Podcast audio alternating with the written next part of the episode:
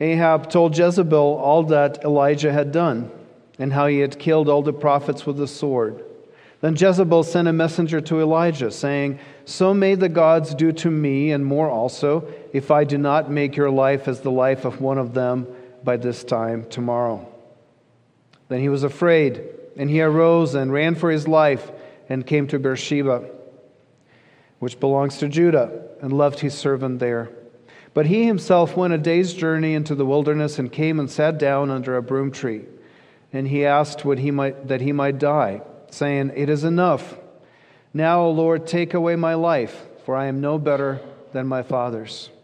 And he lay down and slept under a broom tree.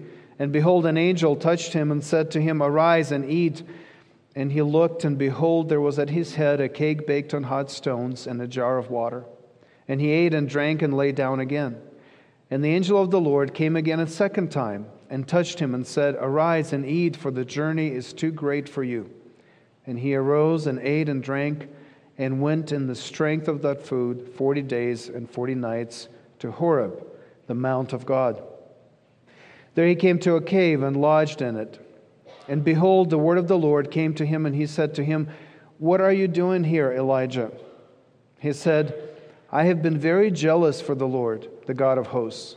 For the people of Israel have forsaken your covenant thrown down your altars, and killed your prophets with the sword. And I, even I only, am left, and they seek my life to take it away. And he said, Go out and stand on the mound before the Lord. And behold, the Lord passed by, and a great and strong wind tore the mountains and broke it in pieces, broke in pieces the rocks before the Lord. But the Lord was not in the wind. And after the wind, an earthquake, but the Lord was not in the earthquake and after the earthquake, a fire, but the Lord was not in the fire. And after the fire, the sound of a low whisper.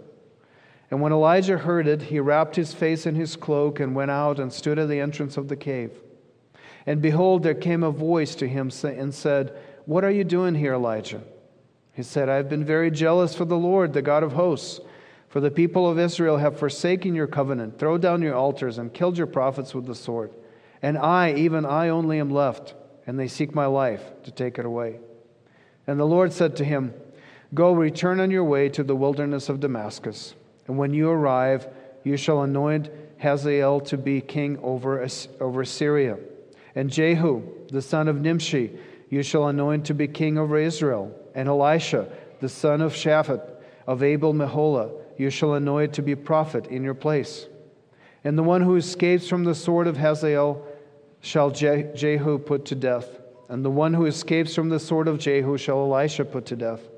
Yet I will leave 7,000 in Israel, all the knees that have not bowed to Baal, and every mouth that has not kissed him.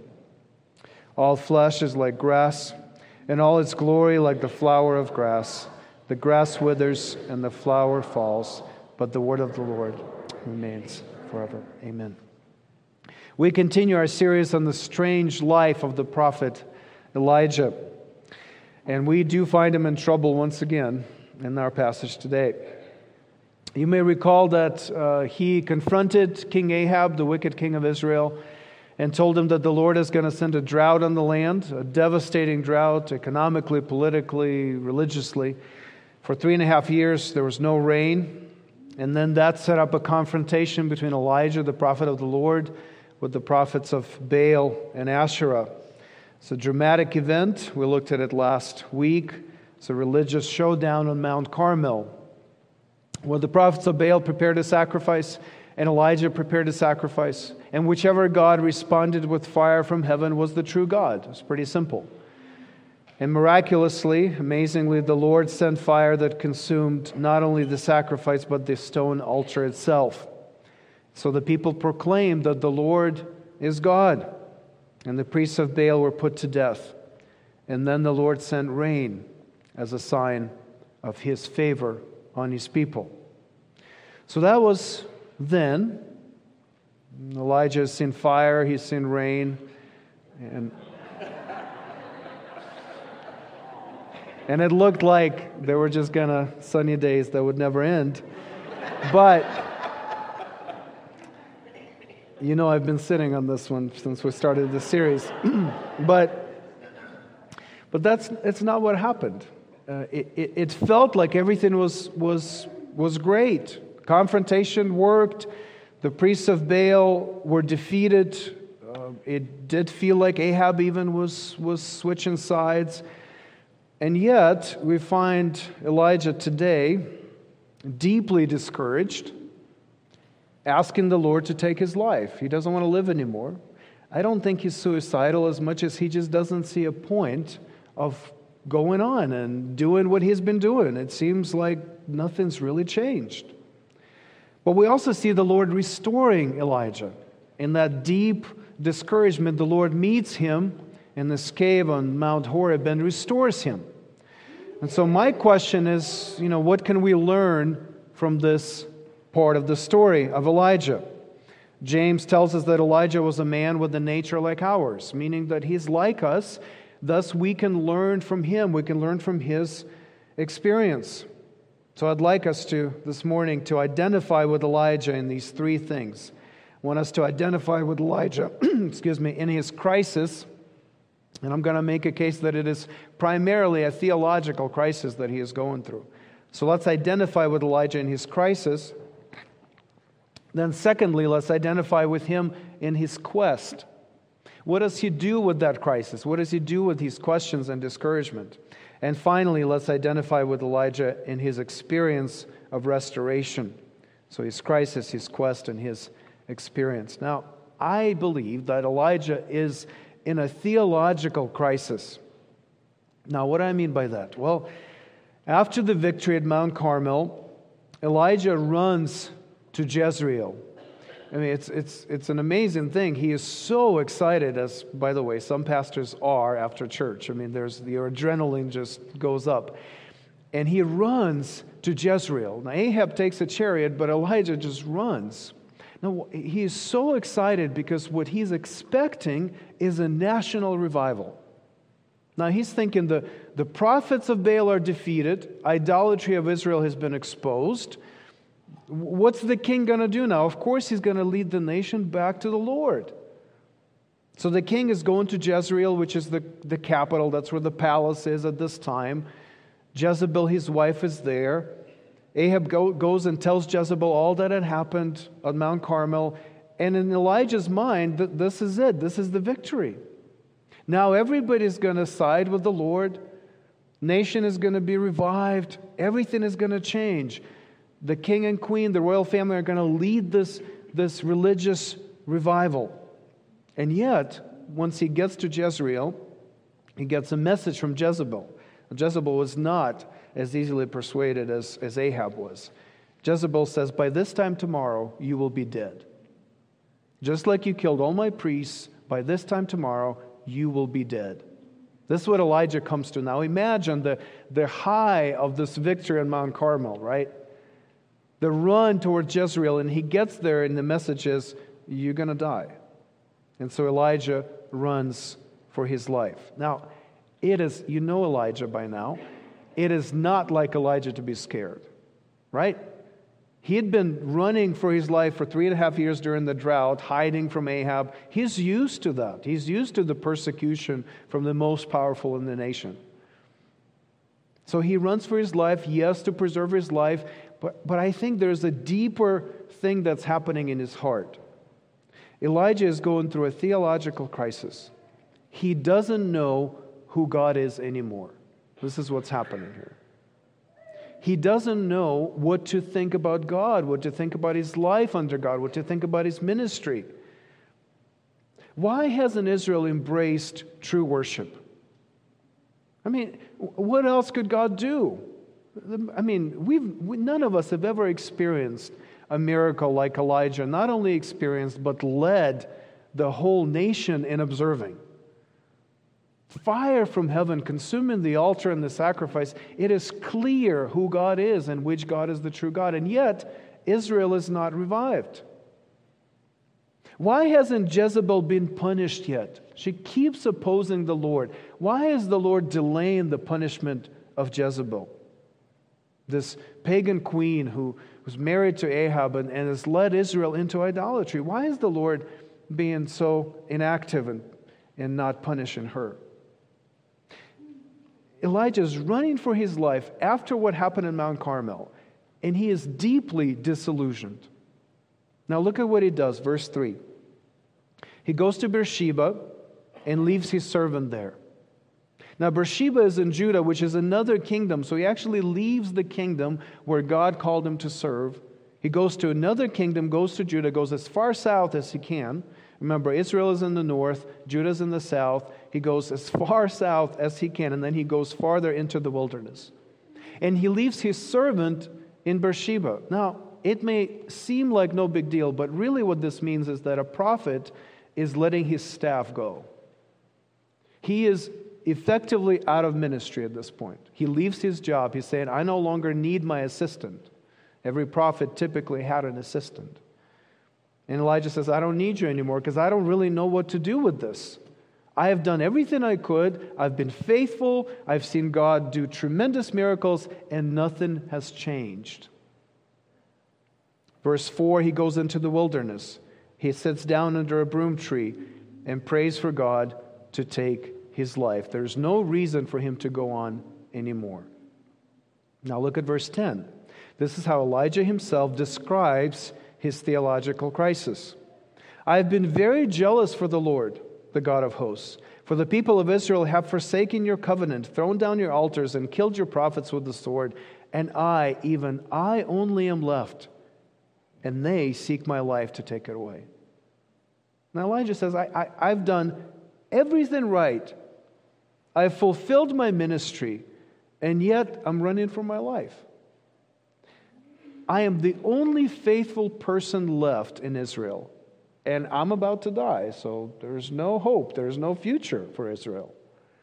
And the Lord is apparently not doing anything, He's just letting Jezebel chase me.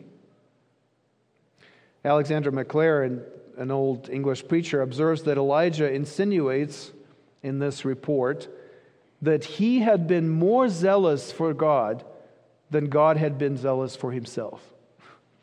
That's why it's a theological crisis. Because Elijah says, I understand God better and God's purposes than God understands God and his purposes. This is what he's saying. He's like, I am the only one that's left, and I've been so jealous for the Lord. And look what's happening N- nothing. The Lord's not jealous for himself. Elijah says in verse 4, I, I've had enough. Says, God, you might as well just take me home now because there's nothing else for me to do. I don't, I don't know what to do. I don't know where to go. I don't know who you are anymore. Now, do you see that at the heart of Elijah's discouragement is his disappointment with God? Now, he's used to hardship. He's used to persecution. He's used to going without. He's used to trusting God to protect him and provide for him. That's not a problem for Elijah. He's been trained in that kind of endurance. What he's really struggling with is he doesn't understand who God is anymore. His theology no longer fits his experience. His ministry, I mean, his whole life simply doesn't make sense anymore. Now, I'm sure that this is a familiar place for many of us. Have you been there? Have you been under the broom tree? Are you there right now? Maybe you are. Can you identify with what Elijah is feeling in the wilderness? Lord, I, I, I have been faithful in raising my children in the Lord and in the church, and I took them to all the programs, and yet now they reject Christ altogether. Lord, everything in my life has changed. I don't even know what my life is anymore. I can't work. I, I, I, don't know where my friends are. My family has left me. Lord, what are you doing in my life? There's something wrong with my body, and I go to the doctors, and they don't know what's wrong, and nobody can fix it, and it's been going on for years. What, what, how am I supposed to live? How am I supposed to, to think about life and what God is doing and what He calls me to do? Lord, the leader I looked up to has done something so awful that I am I'm not sure that I can believe anything that I've learned from him. I don't know what's true anymore. Lord, the Bible says that what I feel inside, what makes me me, this, this deep feeling of who I am, is wrong. The Bible tells me it's wrong. And so I don't know who I am. How can I define myself? How can I express who I am? I don't, I don't understand that contradiction. Lord, the foundations I had built, everything I've based my life on, have crumbled. They've just crumbled. And, and I'm really not sure who or what I can trust anymore. Lord, the work I've committed myself to just seems meaningless now. It just, just seems useless. I, I can't do it anymore. I can't go on anymore. Lord, where are you? Are you even who I think you are? What are you doing? Why are you not doing things that you said you were going to do? These are the questions that are going through Elijah's mind, and these are the questions that many of us have. Or at least you have had it at a certain point in your life. And if you haven't, you will. And maybe you don't get to the depth of discouragement and disillusionment that Elijah goes to, but we all have these dips where all of a sudden you realize that your theology, your understanding of God, doesn't quite match your experience. And you feel like something has to be restructured here, something has to be rethought, reconsidered. I have to adjust something because I can't live in contradiction anymore. Now, I remember a life like that in my life, just, just so I'm honest with you. I, I went through that. I remember I was, you know, we lived in Ukraine, we, were, we planted a church. The church was doing well, the church was growing, God was blessing our ministry. We had two kids, and, and we were pregnant with, with our third daughter. We bought a car. We put down roots. We were like, this is it. This is where God has us. And then Polina was born, diagnosed with Down syndrome, medical issues, and, and we were like, we, we don't know. We don't know what's going on. What is God doing? And in the course of several weeks, we had to pack up, spread all our stuff around our friends and take whatever we could. Ended up in southwest Michigan for a year. A lovely place, but theologically, I mean, what is going on? What is God doing with us? You know, because we thought He called us to be in Ukraine, to minister there, to live there forever, to raise children there. That's what we thought. And yet, all of a sudden, there's a completely different turn in life. And we had to adjust, we had to figure out whether our theology matched our experience. Now, I'm, spending time on this because I, I really want us to see what Elijah is, is going through because this is not uncommon. And to ignore this and to say, well, Christians don't struggle with that is foolish because we all struggle with that. We are finite beings and we're sinful and we live in a broken world, there's going to be lots of times in your life where things that you're going through just don't they don't make sense and they don't seem to match your understanding of God or reality. So that's that's the crisis. That's a theological crisis primarily. It's between Elijah and God. Now, what do we do in a theological crisis? Or what should we do in a theological crisis? Well, look at what Elijah does. He goes to a cave on Mount Horeb, verses 8 and 9. He says, Okay, I know what I need to do. I am making my way to a cave on Mount Horeb. Now, this requires explanation, right? Why is this so obvious to him, but it's not to us? Well, you may know Mount Horeb by a different name, Mount Sinai, same mountain. Mount Sinai was a, a special place for Israel. Everybody knew what happened there. Certainly Elijah did. This is the place where God met with Moses. This is the place where God revealed himself to Moses. Now, if you want to read more about it, Exodus 33 is where you get this, this story. And the story is that Moses asked God, I mean, this is an audacious request. He asked God to show him his glory, and God did it. Moses said, I, I just want to see your glory. I want to know who you are. I mean, again, a theological crisis here. Moses says, I need to know who you are. Show me who you are. And so the Lord, to protect Moses, hides him in a cleft of the rock. You remember that story? He hides him so he can pass by, so the glory of the Lord can pass by. And Moses could, could experience it but not be destroyed by it and still see and realize and, and recognize who God is. So the Lord does it for Moses. He reveals himself, he proclaims his name, he declares himself to be a God of grace and mercy. And Moses is utterly transformed by that experience. In fact, his face gets so bright and shiny, right, that people can't approach him. So he puts a veil on so he can talk to people. And of course, he takes the veil off when he talks to God because now he knows God, because he's seen God's glory. So Elijah says, okay, remember, he's in a theological crisis, and Elijah says, Where can I figure out who God really is?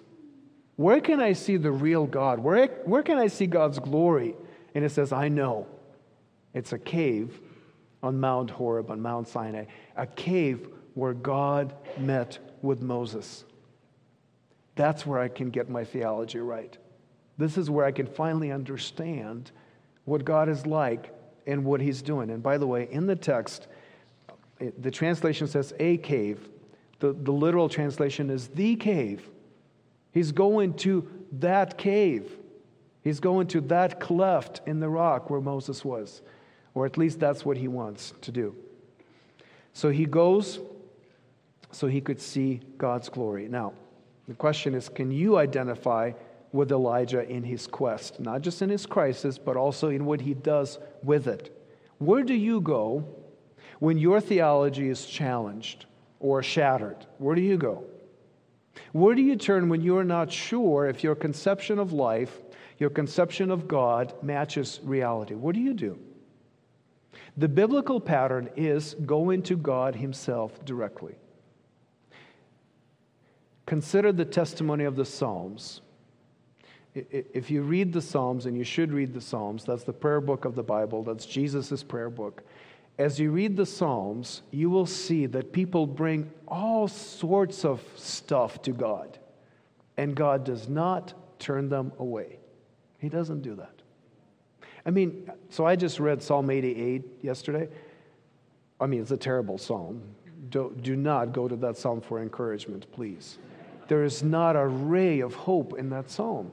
I mean, that's the, that's the only one, to, to be fair. All the other Psalms, there's always hope. But Psalm 88 has no hope in it. It's in the Bible.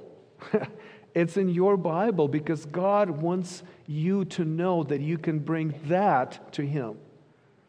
Heman, the, the Ezrahite, just has just complains and blames God and, and sees no way out of his, situ- of his darkness. And yet, that prayer is recorded in the Bible because God answered that prayer. So, so when you think about what to do with this crisis, what to do with your doubts, what to do with your challenging questions, with your most outrageous complaints, Scripture tells us to go to God, to bring it directly to Him, no matter how dark it is. This is what God wants. He wants us to process our struggles with Him.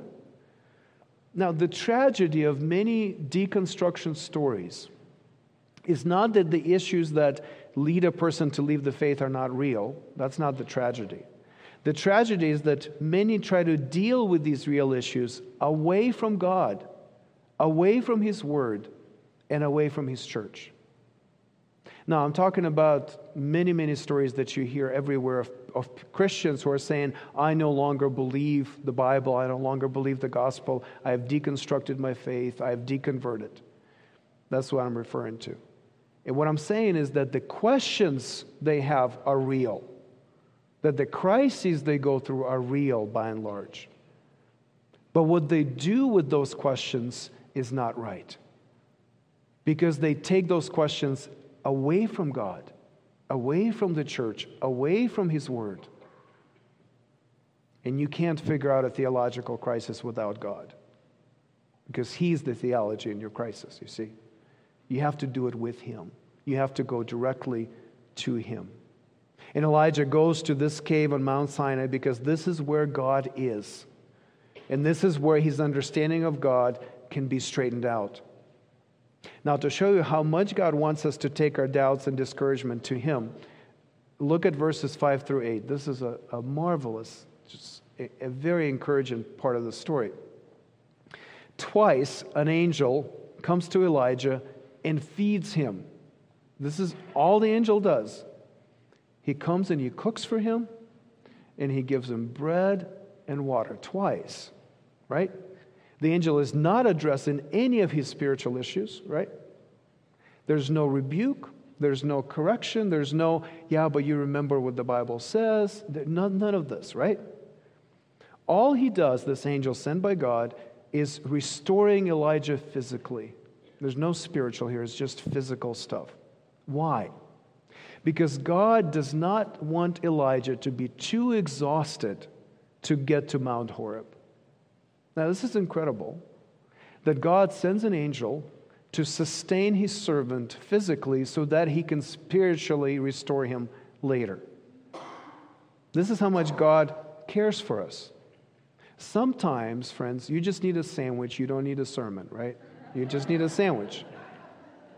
And if you eat the sandwich, then you might listen to the sermon. This is what the angel is doing.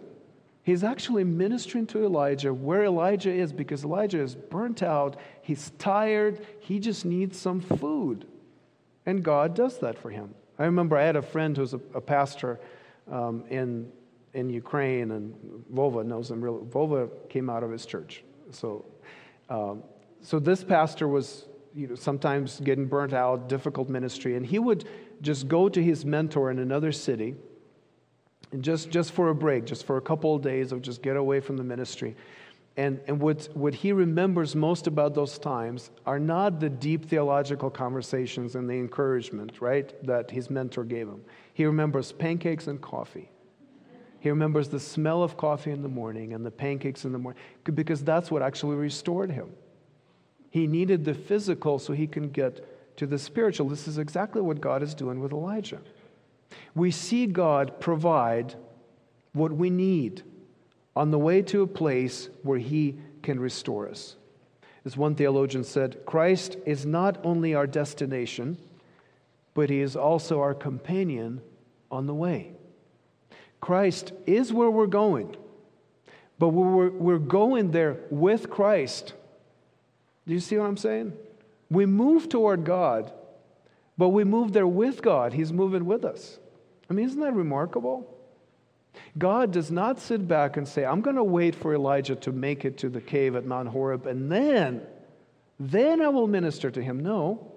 God sends an angel to sustain Elijah so he can get to Mount Horeb, so he can get the spiritual encouragement there. So, where do you go in your theological crisis? Do you go to God? This is where God wants you to go. He wants you to go to Him, and He will help you get there.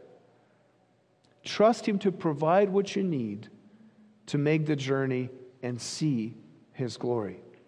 Now, it might take longer than you think. After this encounter with the angel, Elijah takes 40 days and 40 nights to get there. This is, it's not an easy trip. Now, the Lord gives him enough food to sustain him. He goes in the strength of the food he receives. He's got enough strength to get there, but it takes him 40 days and 40 nights to get there. Sometimes that journey between, you know, the sandwich from God and his glory, right? It can take you longer than you think, but he will sustain you and he will get you there and he will show you his glory because that's what he wants. And finally, let's identify with Elijah and his experience in his restoration because this is the buildup. Everything is going towards that, right? So, what happens when Elijah finally gets to the cave? I mean, this is a, if you don't know this passage, you're welcome. I mean, this is a beautiful passage to, to know because this tells us how God deals with, how gentle God is with his people. Elijah gets to the cave at Mount Sinai, Mount Horeb, and, and he's expecting the Lord to do something, right? So there's a great wind tearing into the mountain, breaking rocks apart. I mean, surely this is God, right? But the Lord is not in the wind. Now, the Lord has done that before. So it's not unreasonable for Elijah to expect that this is how the Lord is going to show himself, but the Lord is not in the wind. Then there's an earthquake, but the Lord is not in the earthquake. Well, the Lord has done many times the Lord has, has caused an earthquake in an epiphany when he shows up, but not this time. And then there was a fire, but the Lord is not in the fire. Fire, earthquake, wind are all manifestation of, uh, manifestations of God's holiness, of God's power, of God's overwhelming majesty. These are all true things that God does. But this is not what Elijah needed. When the storm quiets down, there comes the sound of a low whisper. The Lord doesn't come in the fire, He doesn't come in the earthquake, He doesn't come in the, in the wind, but He comes in the sound of a low whisper. Now, the old translation says, a still small voice. I mean, you read a story like that and you're saying, this is God. I mean, this is what He does. This is where your theology starts getting adjusted, right? Because I expected him to come in the fire. But he comes in a low whisper. Now, Elijah already saw the fire, right, on Mount Carmel. He saw the manifestation of God like that. What he needs now, and he needs to talk with God as friends talk to each other face to face. He needs a personal experience with God, and this is what God gives him. Now, let me give you an example. Maybe you love John Legend. Switching gears a little bit. Maybe you'll love John Legend, and through a friend of a friend, you hear that John Legend would like to meet you. You're overjoyed, of course. You, you invite him to, his, to your house, and you wait with great anticipation for his visit. When John Legend comes, he doesn't dance, he doesn't sing, he doesn't play the piano. He just pulls up a chair and he looks at you with his beautiful eyes, right? And he just talks with you. This is what God is doing with Elijah. He doesn't come in power, he doesn't come in his great majesty, he doesn't come in judgment. He pulls a chair so he can talk to Elijah face to face. He whispers so that Elijah has to lean in to listen to him. You see? This is very relational. This is very tender. This is very gentle because this is who God is. And this is what Elijah needed to know about God. This is what God does, doesn't he? When Job goes through his theological trial, what's the resolution? God shows up, right? Now, what God says to Job is what Job needs to hear. It's not what Elijah needs to hear. But ultimately, it's God. God is there speaking with him. When Thomas has his theological crisis, right, and misses the one time that he should have been there, everybody was there, Jesus was there, and he missed it, and he has to wait another week, right? Remember that. And when Jesus shows up, what does he do? Does he come in, in fire and, and, and power? No. He just says, Thomas, I'm here. Put, put your fingers right here. This is me. Same with Saul on the, on the road to Damascus when when Saul going through his theological crisis, right? These are all similar circumstances. And the Lord just shows up. Now he blinds him because that's what Saul needed. And then he talks with him and restores him. Now, what does God say in this low whisper that comes to Elijah? Well, in verse 13, the Lord asks Elijah what he was doing there. The Lord asks him a question. Now, of course, the Lord doesn't need Elijah to answer the question to tell him what's really going on. He's not after information. What he wants is, is he wants for Elijah to express what he's feeling, to process it with him. He's engaging him in conversation. Do you tell the Lord what you're feeling? When you pray, do you express your desires to him? Do you go to the Lord and say, this is what's on my heart. You know, this is what this is what I'm feeling. This is what I'm struggling with. The Lord wants you to do that. The Lord wants you to bring your desires, your questions, your doubts. Which don't don't try to be correct in expressing it. Just express it to Him. Then in verses 15 through 17, the Lord tells Elijah what he is going to do next. You see, the Lord is not done working in Israel yet. Now, Elijah thinks it's all over. But God's not done yet, He's still working. So he directs Elijah to act according to God's plan. This is verses 15 through 17. He says, Go find Hazael to be king over Assyria. Go find Jehu to be the next king of Israel. And go find Elisha to take your place when you are done with this ministry. These three leaders will accomplish God's purposes in Israel. God is not done working. So he's telling Elijah what he's about to do. And then in verse 18, you see that the Lord shows Elijah what he has been doing, something Elijah doesn't see. He's lost sight of it. Elijah keeps saying that he's the only faithful person left, right? Every time he, he tells you why he's there, he says, I'm the only one. There's nobody else, and, I, and they're about to kill me. But the Lord says there are 7,000 people in Israel who have not bowed their knee to Baal and have not kissed his image. Now, 7,000 is probably a symbolic figure, meaning there's a lot of people that are faithful to the Lord besides you. You think you're the only one, but there's lots of other people who are faithful to me. Things are never as bleak as we think because God is always working, even when we, we can't see it. And then you go to Him and He reveals it to you, and you realize, oh, there's lots of stuff going on here that I just was completely missing. Now, when you consider your own particular struggle, you need to hear that God is not done working yet. God still has lots of plans that He's going to accomplish. And you need to know that He's working in ways that we cannot see right now. There are invisible workings of God that you don't know about. Uh, eventually, you will. You'll see the results of that.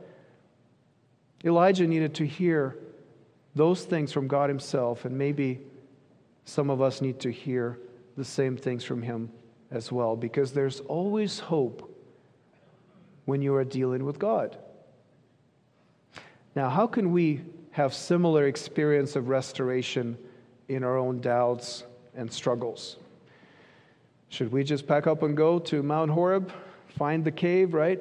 Wait for the Lord to come, not in the wind, not in the fire, but in a still small voice? No. In John 1:14 we're told the word became flesh and dwelt among us. He's talking about Jesus. God became flesh. Jesus came as the God man, and we have seen his glory.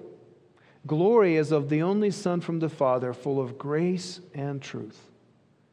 Meaning that if you want to see God's glory, if you want your theology adjusted, you go straight to Jesus. Because he is the expression, the definitive and final expression of God's glory. The revelation of God's character is made available to us in Jesus Christ, who became human, lived among us, died for our sins, rose for our justification, and rules over his church, and is coming again to judge the living and the dead. Now, there's another event in the New Testament that is very similar to 1 Kings 19.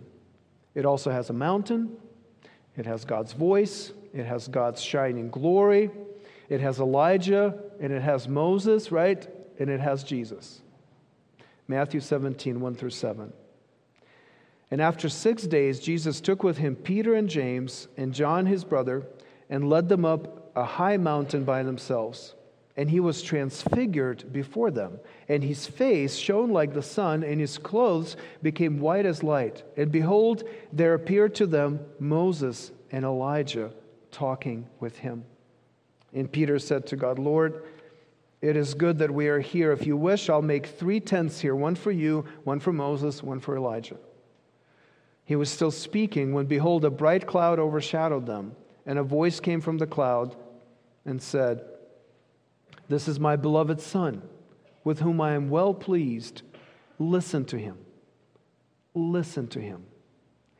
When the disciples heard this, they fell on their faces and were terrified. But Jesus came and touched them, saying, Rise and have no fear.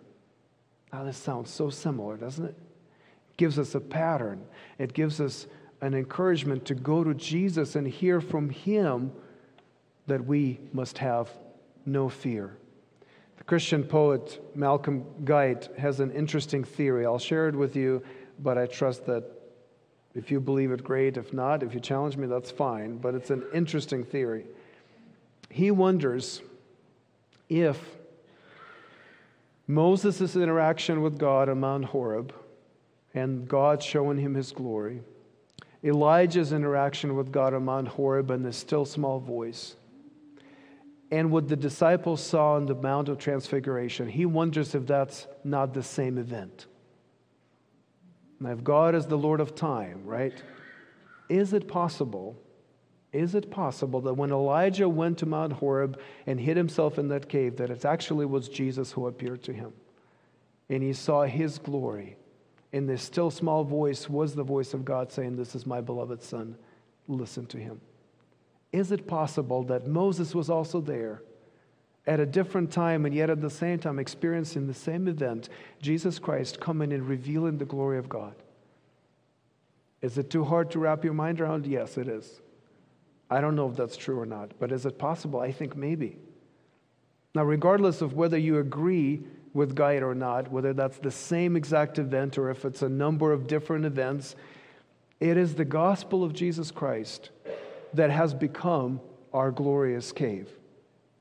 It's the gospel that we hear, and through it we hear the whisper of God, the still small voice of God. It's in Christ that God comes over, that God comes near, that God pulls up a chair to speak with us. It all happens through Christ and through his gospel. Because Jesus went through the same experience as we are going through. He can share our deepest struggles because he understands. In the gospel, we see that the Lord is not done with us yet.